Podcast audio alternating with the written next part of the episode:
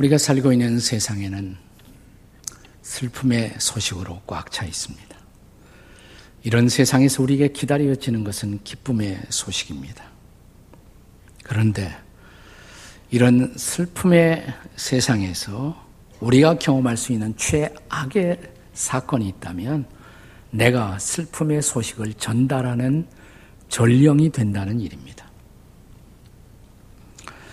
제가 그런 일을 한번 했습니다. 과거에 제가 군대 갔을 때 저에게 배치된 부대에 첫 번째로 주어졌던 보직이 그 이동외과 병원이었는데 그 병원의 군숙과 영현계였습니다. 영현계라는 것이 뭐냐면 군대에서 사고 난 사람들의 사체 처리를 하는 그런 임무였습니다. 아마 제 신상 카드에 신학교 공부했던 기록이 남아 있으니까 거기에 적합하다고 생각해서 저를 그런 자리에 배치했던 것 같습니다.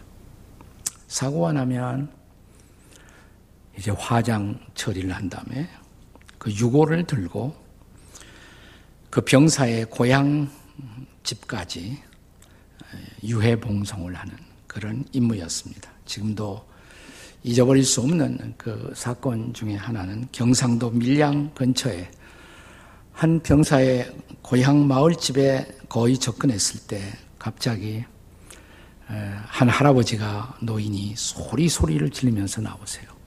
아마 그 병사의 할아버지가 아니었을까 생각이 됩니다. 누가 우리 손자 죽였어? 그냥 안 놔둘 거야 하면서 막 작대기를 휘두르면서 오는데 제가 너무 놀래갖고 그 유고를 앞에 놓고 도망갔습니다. 제가. 몇 시간 기다려서 다시 그 집에 전달하고 왔습니다만은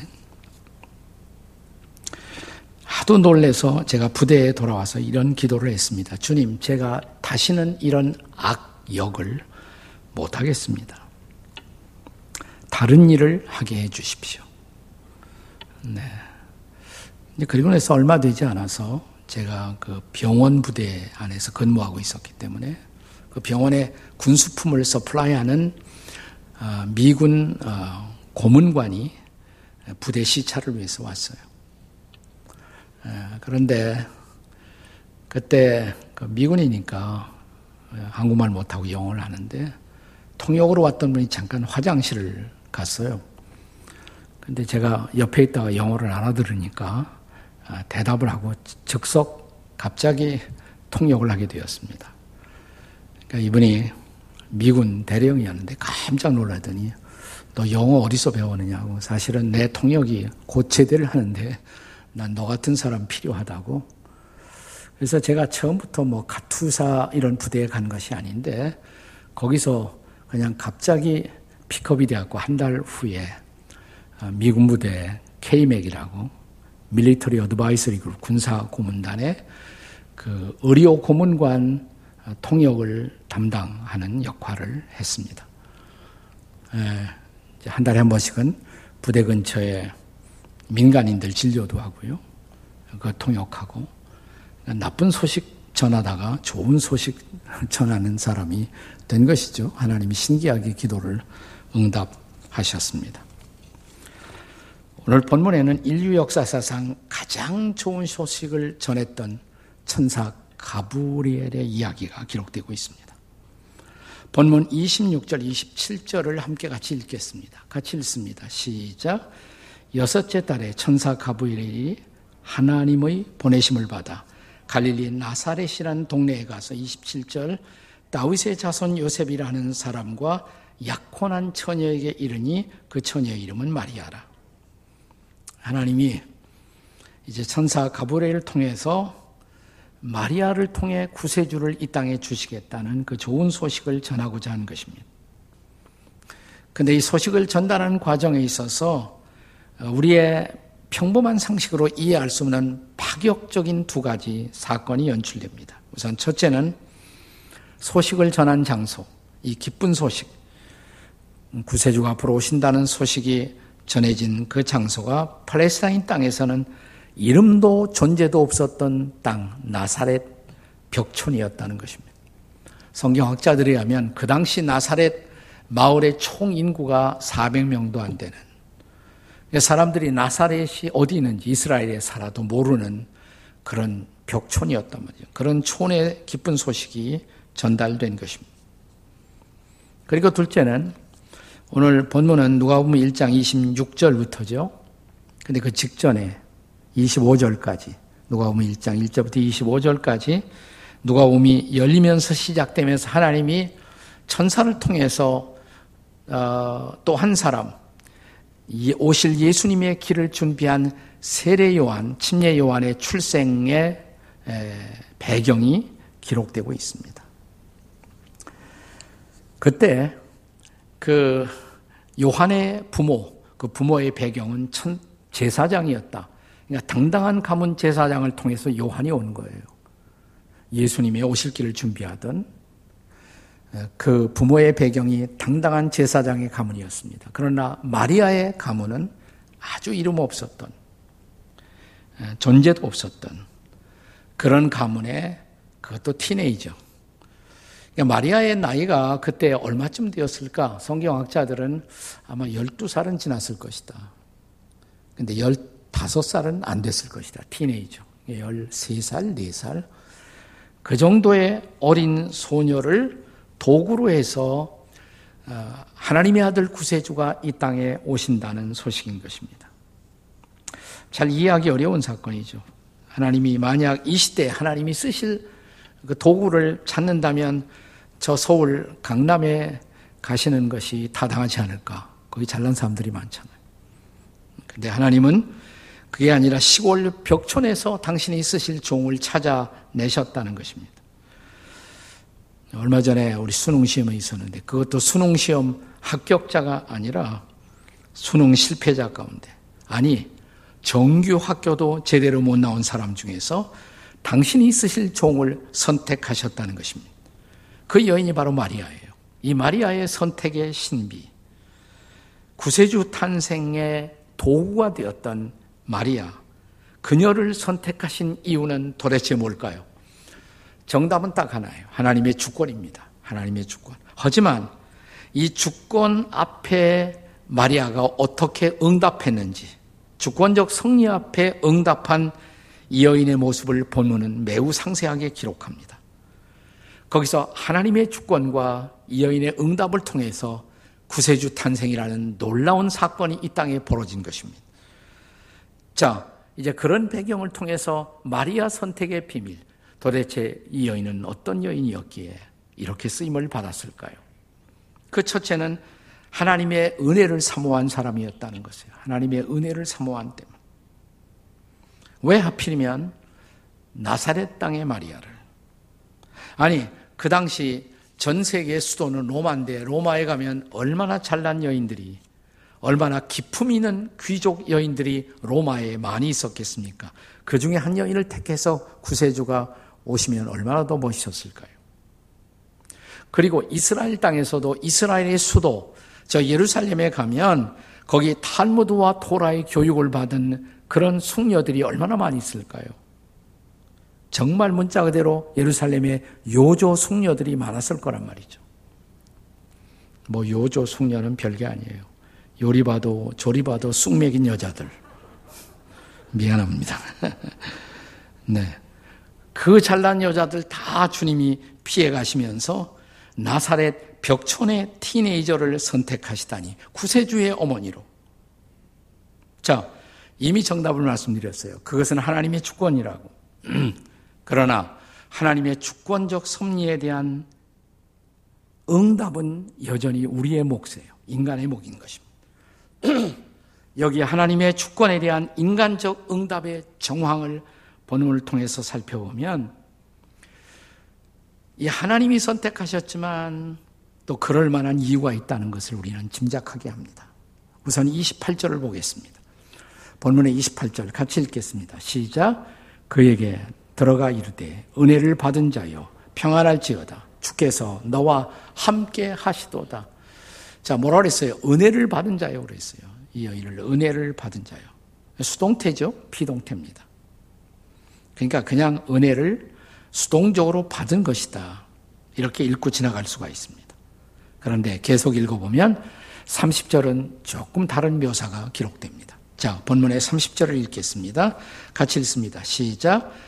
천사가 이르되 마리아야 무서워하지 말라. 네가 하나님께 은혜를 입었느니라. 여기도 은혜를 입었다고 그랬어요. 수동태죠? 네. 적어도 우리말 번역은 그렇게 번역하고 있습니다. 그런데 우리가 히라보 원문을 그대로 번역하자면 은혜를 입었다는 말이 아니에요. 은혜를 찾았다는 말입니다. 영어로 표현하자면 you did find 네가 찾았다. 혹은 you have found grace with God. 네가 하나님과의 은혜를 찾았다. 이렇게 기록하고 있어요.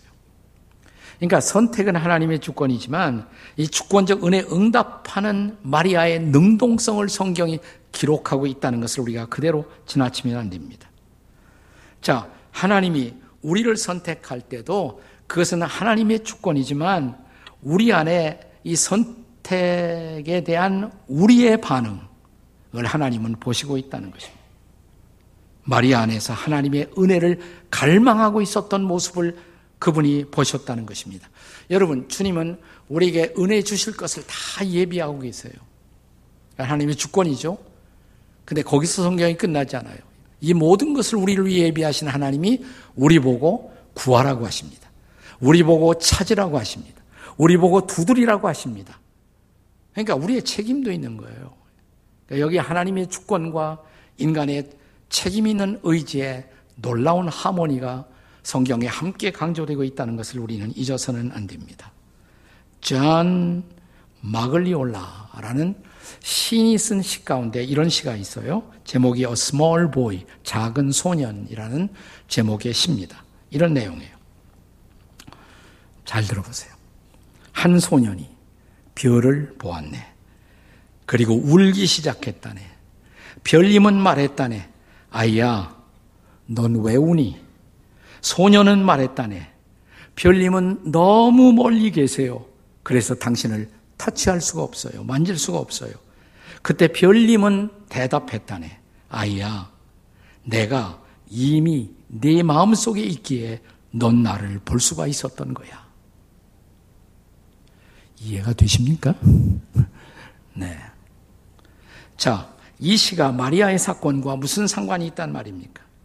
자, 하나님이 마리아를 주권적으로 선택하신 것 사실입니다. 그러나 동시에 마리아 안에 하나님의 은혜를 사모함이 있었다는 거예요. 그리고 하나님의 은혜가 이미 그 안에 가 있었다는 거예요. 네. 사랑하는 여러분, 예수님은 오늘 여전히 저와 여러분에게 이렇게 말씀하시는 주님이십니다. 누구든지 목마르거든 내게로 와서 마시라. 자, 주님은 이미 목마른 인생들을 위해서 구원의 생수를 준비하신 주권자라는 것입니다. 하지만 여전히 우리는 목마름의 갈망을 가지고 그분 앞에 와야 돼요. 그건 우리 책임이에요. 그렇죠? 목마름을 가지고 주님 앞에 나올 필요가 있다는 것입니다. 그러므로 사랑하는 여러분, 은혜를 사모하십니까? 마리아처럼 쓰임 받기를 원하십니까? 나사렛 벽촌의 마리아처럼 말입니다. 그렇다면 마리아에게 말씀하신 것처럼 오늘 주님은 저와 여러분을 향해서 이렇게 말씀하실 수 있을까요? 내가 보니 네가 내 은혜를 갈망하고 있구나. 네가 나의 은혜를 찾고 있구나. 자, 우리 마음 속에서 이런 것을 주님이 보실 수 있다면 사랑하는 여러분, 마리아의 은혜가 우리의 은혜가 될 줄로 믿습니다. 마리아에게 임한 은혜가 우리에게도 임할 것입니다. 나는 성탄의 계절, 저와 여러분이 하나님 앞에 다시 한번 쓰임받는 인생, 그러기 위해서 하나님의 은혜를 입는 인생들이 되시기를 주의 이름으로 축원합니다. 마리아의 선택의 비밀, 첫째는 그녀가 은혜의 통로였다는 사실이에요. 은혜를 사모함이 있었다는 것이에요. 그러나 두 번째는 하나님의 능력을 신뢰한 때문입니다. 마리아는 인류 역사 사상 가장 위대한 기적을 경험한 사람입니다. 하나님을 구세주를 그 몸에 잉태했던 여인.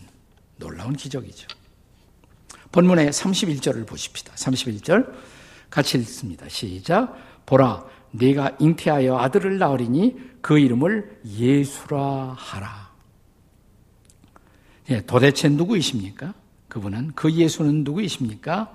이어지는 32절을 보시면 이렇게 기록합니다. 그가 큰 자가 되고 지극히 높으신 자의 아들이라 일컬어질 것이요. 지극히 높으신 자의 아들, 하나님의 아들이다 이 말이에요.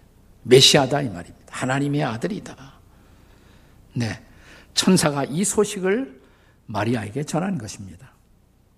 그래서 여러분이 지금도 이스라엘 땅에 성지순례를 가시면 나사렛 땅에 가시면 지금은 나사렛이 커졌어요.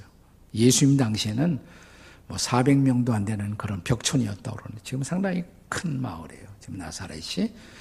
그 나사렛 마을 한복판에 소위 예수 탄생의 소식을 잉태의 소식을 마리아에게 예고한 기념교회. 옛날 마리아의 집, 마리아의 cave, 동굴이 있던 그 위에다가 지은 교회. 이걸 뭐 수태고지교회라고도 불리고요. Church of Annunciation. 아주 아름다운 교회예요. 아주 아름다운 교회당으로. 이게 300년대부터 계속 건물이 지어지고 또 홀리고 그러다가 1900, 아, 1000, 네. 969년에 이태리의 건축가, 아, 무지오라는 건축가가 아주 명물, 걸작품의 교회당을 거기다가 지어 놓았습니다. 살면서 이런 데도 한번 가보셔야죠. 네. 네. 자, 거기서 예수 잉태, 마리아의 통한 출생의 소식이 처음으로 전해진 것입니다. 여기 누가 보면 1장 15절에 보면 천사는 그가 주 앞에 큰 자가 되며라는 말씀을 기록합니다. 근데 여기서 그가라는 것은 누구냐면 예수님의 선구자가 될 요한이에요. 요한이 주 앞에 큰 자. 요한은 주 앞에 큰 자였어요. 그러나 예수님의 출생에 대해서는 우리가 조금 전에 읽은 것처럼 지극히 높으신 자의 아들. 그냥 큰 자가 아니라 지극히 높으신 자의 아들. 하나님의 아들이다. 좀 다르죠? 자, 35절에 한 번 더 선포된 말씀. 35절 보세요. 뭐라고 그랬냐? 나실 바. 다 같이 시작. 나실 바 거룩한 이는 하나님의 아들이라 일컬어지리라. 네. 놀라운 소식을 받은 것이죠. 네가 잉태하여 어, 예수라는 아들을 출생할 것이다. 그는 하나님의 아들이시다. 34절에서 마리아가 어떻게 반응합니까? 34절 다시 보겠습니다. 시작. 마리아가 천사에게 말하되 나는 남자를 알지 못하니 어찌 이 일이 있으리이까? 그건 있을 수 없는 일입니다. 저는 아직 남자를 경험하지 못한 여자입니다. 네, 그렇다고 해서 천사가 전한 메시지를 거부하거나 의심했다는 말이 아니에요. 어떻게 나를 통해 그런 일이 가능할 수 있다는 말입니까? 영어로 말하면 How shall this be?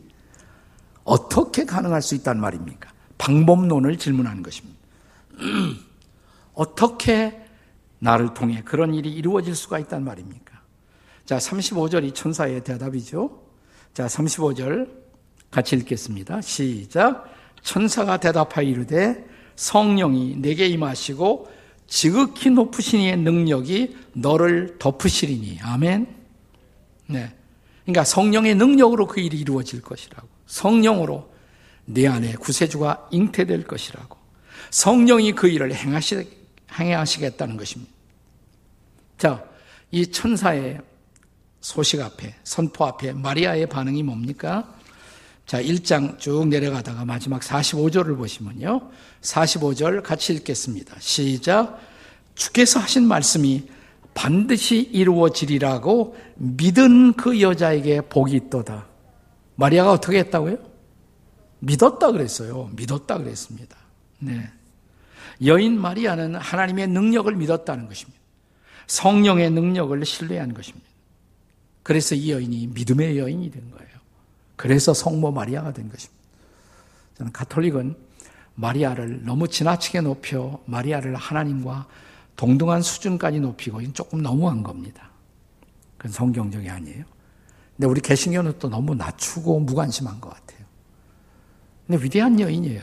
믿음의 여인이에요. 그 어린 나이에 그렇게 하나님의 주권과 능력을 신뢰할 수 있었다. 믿음의 여인이죠. 그래서 마리아가 마리아가 된 것이 아니겠습니까? 네, 기적의 통로가 된 것입니다. 우리는 종종 기적에 대해서 그리스도인들 가운데 두 가지의 상이한 입장이 존재하는 것을 볼 수가 있습니다. 한 입장을 신비주의적 입장. 이 사람들은 늘 기적을 사모하고 기적을 경험하고 산다고 주장하는 사람들입니다. 근데 이런 분들을 가만히 만나서 얘기해 보면 종종 상식이 좀 결여되고 비합리적 기대 속에 인생을 살아가는 것을 볼 수가 있습니다. 종종 이단에 빠지는 사람들이 이런 유형의 사람들입니다. 그런데 또 그 반대는 이성주의적 입장.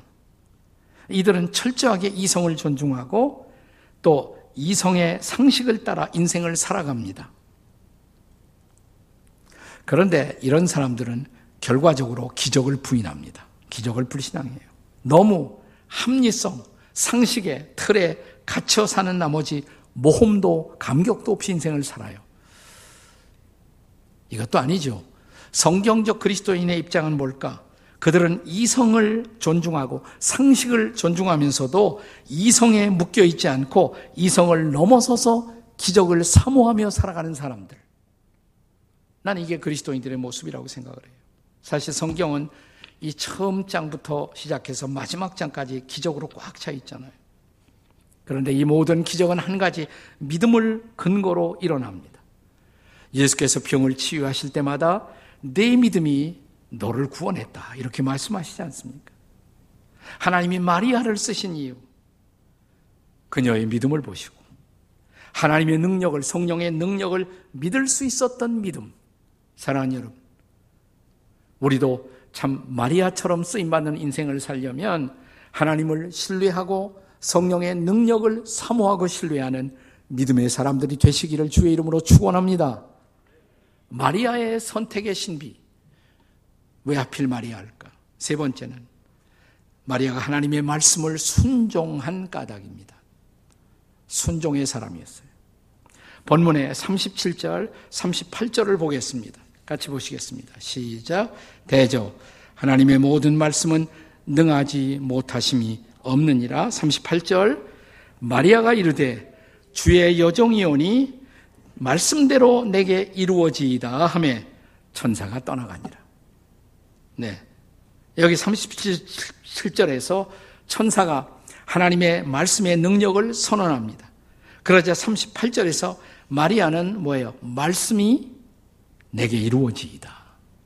주의 여종이오니 말씀이 내게 이루어지이다. 옛날 번역에는 주의 계집종이오니 말씀이 내게 이루어지이다 그랬어요. 그러니까 말씀에 대한 순종을 고백하는 것입니다. 여러분 순종한다는 것은 쉬운 일이 아니에요. 순종은 언제나 고난의 대가를 지불할 각오가 있어야 합니다. 생각해 보십시오. 자, 마리아가 이제 임신을 하게 되면 어떻게 될까요? 동네에서 우선 조롱의 대상이 되지 않겠습니까? 과거 유대인의 율법 혹은 유대인의 전통에 의하면 처녀가 임신하면 돌을 던져 죽일 수 있어요. 그러니까 돌에 맞아 죽임을 당할 대상이 되는 것입니다. 어쩌면 마리아는 주님이 주시는 능력을 따라 구세주의 생명을 잉태하면서 에스더 같은 결심을 했을지도 모릅니다. 자, 에스더가 어떤 결심을 했어요? 하나님께 순종하면서 그녀의 놀라운 고백, 뭐예요? 죽으면 죽으리라. 바로 이게 마리아의 순종입니다. 마리아가 이런 순종의 자질, 이것을 하나님이 귀하게 보신 때문이 아닐까요? 오늘 우리가 살아가는 이 시대는 순종의 덕을 도무지 강조하지 않습니다. 그리고 순종하는 덕을 평가절하하는 경향이 있습니다. 오늘 우리가 살고 있는 세속적인 이 시대는 반항과 비판을 이 시대의 정신으로 부추기고 있습니다. 그런데 성경은 그렇게 말하지 않습니다. 하나님이 쓰시는 사람은 언제나 순종의 사람이었다고. 히브리서 5장 8절 9절을 보세요.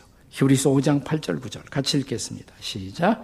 그가 아들이면서도 받으신 고난으로 순종함을 배워서 온전하게 되셨은즉 자기에게 순종하는 모든 자에게 영원한 구원의 근원이 되시고 이게 누구 얘기냐면 예수님 얘기예요. 예수님. 예수님은 아들이면서도 하나님의 아들이시면서도 받으실 고난으로 순종을 배우셨다. 예수님도 순종을 학습하셨다는 거예요. 배웠다는 거예요. 고난을 받으면서 순종을 배우셨다는 거예요. 그래서 순종하는 모든 자에게 구원의 주님이 되셨다는 것입니다. 사랑하는 여러분, 예수님도 순종을 배우셨다면 여러분과 저는 얼마나 더 순종하는 것을 배워야 할까요? 아프리카의 남아프리카의 성자라고 일컬어지는 앤드루 모레이는 이런 말을 남겼습니다. 반항은 죄인의 체질이다. 그러나 순종은 오직 성도만이 배워야 할 고된 학습이다. 순종은 억지로 배워야 돼요. 반항은 저절로 돼요. 순종은 배워야 하는 성도의 학습의 레슨인 것입니다. 그래서 앤드루 모레이는 말하기를 우리가 예수 믿는 순간 우리는 순종의 학교에 입학한다. 우리가 한평생 배워야 할 유일한 레슨, 그것은 순종의 레슨이다. 라고 말합니다. 마리아가 역사 속에 성모로 추앙받는 그 놀라운 이유는 그녀가 수많은 고난의 인생길을 걸어가면서도 하나님의 말씀에 대한 순종을 우리에게 보여주셨다는 사실이에요. 나는 마리아처럼 여러분과 저도 순종을 배우는 순종의 사람이 될 수 있기를 주님의 이름으로 축복합니다. 순종을 배우지 못하면 진짜 그리스도인이 아니에요. 따라서 하세요. 순종하지 못하면 옆에 사람 쳐다보고 잡종이십니다. 순종해야 순종해요. 진짜 순종해요. 아프리카 대륙의 복음화를 말할 때마다 우리는 리빙스톤이라는 이름을 기억합니다. 근데 리빙스톤과 함께 기억되는 또 한 인물이 있어요. 찰스 스터드라는 인물이 있습니다. C.T. 스터드. 이 사람은 본래 영국의 수재들이 다니는 학교 이튼 고교를 졸업해요. 그리고 캠브리지 대학에 들어갑니다. 그 대학 들어가면서부터 운동선수가 되었는데 크리켓이라는 영국권에서 인기 있는 게임. 우리 한국 사람들은 잘 알지도 못해. 크리켓. 잘 모르죠. 근데 영국, 뭐 뉴질랜드, 호주, 뭐 캐나다 가면 이 크리켓이 대단한 인기 있는 스포츠입니다. 이 크리켓의 스타 플레이어였어요. C.T. 스터드가. 네, 그래서 졸업하는 그에게 인기와 돈, 지위가 보장되어 있었습니다. 근데 그가 졸업할 무렵 스터드의 형이었던 조지가 질병으로 죽음의 문턱까지 가는 모습을 바라보고 인생의 허물을 느낍니다. 정말 죽음 앞에서 아무것도 아니로구나. 아무것도 아니로구나. 죽음 건너편에 있는 저 영원, 영원한 세상을 바라보고 영원한 복음을 전하는 것보다 더 값진 인생이 어디 있을까? 주님, 나 복음 전할래요. 대학 졸업하고 자기에게 보장된 인기, 돈, 지위를 다 버리고 그는 중국 선교사로 떠나갑니다. 네. 그리고 10년 이상 중국에서 놀라운 선교의 열매를 거둡니다. 이제 그의 나이가 50세가 다 됐어요. 그때 건강이 안 좋아서 잠시 영국에 돌아옵니다. 쉬는 동안 어느 날 그가 한 잡지를 책을 읽다가 이런 문구를 접하게 됩니다. 아프리카의 식인종들이 복음을 기다리고 있다고. 한 번도 복음을 듣지 못한 아프리카의 식인종들이 예수의 복음을 기다리고 있다고. 그는 밤잠을 이루지 못하고 설치면서 하나님 저를 부르시나요? 거기에 가야 한다고 지금 부르시는 건가요? 자, 그에게는 악화된 건강이라는 핸디캡이 있었고 이 사람이 스스로 젊었을 때 돈도 벌었고 그의 아버지가 남긴 유산이 막대한 유산이 있었어요. 근데 주님, 나 이거 다 기증하고 떠날 거예요. 주변 사람들이 말립니다. 그렇게까지 희생할 필요가 있느냐고. 당신은 이미 중국 선교도 갔다 왔고 그것으로 족하지 않느냐고. 그때 시티 이스터트가 남긴 유명한 말입니다. 하나님의 아들인 예수가 나를 위해서 십자가에 목숨 바쳐 희생하는 것이 사실이라면 내가 그를 위해 바치는 어떤 희생도 지나치다고 할 수는 없을 것입니다. 그리고 떠납니다. 아프리카로. 50이 된이 사람이. 모든 것을 내려놓고 떠납니다. 그리고 그는 20년 이상 아프리카 콩고에서 사역하고 1931년 7월 71세를 일기로 담석증, 담석증이 악화되어서 그것으로 그가 세상을 떠나면서 소천했을 때 그의 장례식에는 7천 명이 넘는 아프리카 성도들이 모여서 외치기 시작합니다. 무아나 무크바, 무아나 무크바, 위대하신 백인 주장, 당신은 하나님의 선물, 우리는 당신의 희생을 기억합니다. 우리는 당신의 희생을 기억합니다. 그리고 그런 비석을 그의 무덤 비문에 새깁니다. 당신은 하나님의 선물, 우리는 당신의 희생을 기억합니다. 스터트가 남긴 눈을 감기 전에 마지막 남긴 말은 쓰임 받을 수 있어서 행복했습니다. 쓰임 받을 수 있어서 행복했습니다. 지금은 한 해가 저물어가는 시간입니다. 우리의 남은 생애가 어떻게 쓰임 받는 순종의 생애일 수가 있을까요? 어린 소녀 마리아였지만 그녀가 인류 역사사상 가장 놀랍게 쓰임을 받은 것처럼 쓰임을 받는 유형과 사역의 형태는 다를지라도 저와 여러분은 어떻게 쓰임받다 행복하게 우리의 삶을 마무리할 수 있을까요? 주님이 요구하시는 것, 마지막으로 요구하시는 것, 믿어야 한다고, 그리고 순종해야 한다고, 참으로 순종해야 한다고. 군대 입대해서 첫 휴가를 나온 아들에게 아버지가 물었다고 합니다. 야, 너 군대 가서 배운 레슨이 뭐니? 군대 가서 뭘 배웠니? 예, 복종입니다. 군대 가서 복종을 배웠다고 아버지가 말합니다. 야, 그건 나도 너한테 밤낮 가르친 것이 아니냐. 제발 순종하라고, 복종하라고. 그랬더니 아들이, 그런데요, 군대가 저에게 가르친 것은 그냥 복종이 아니라 지금 당장 복종입니다. 지금 당장 복종입니다. 그렇습니다. 후회 없이 우리가 쓰임받는 인생을 위해서 주님이 여러분과 저에게 요구하시는 것 뭡니까? 뭐예요? 지금 당장 복종. 지금 당장 복종. 내일이 아니라 모레가 아니에요. 지금 당장 복종. 단순한 마음으로 말씀을 붙들고 복종했던 사람들, 이런 사람들이 하나님의 사람이에요. 이런 사람을 하나님이 찾습니다. 이런 사람을 하나님이 쓰십니다. 나는 여러분이 그런 종류의 사람이 될 수 있기를 주님의 이름으로 축원합니다.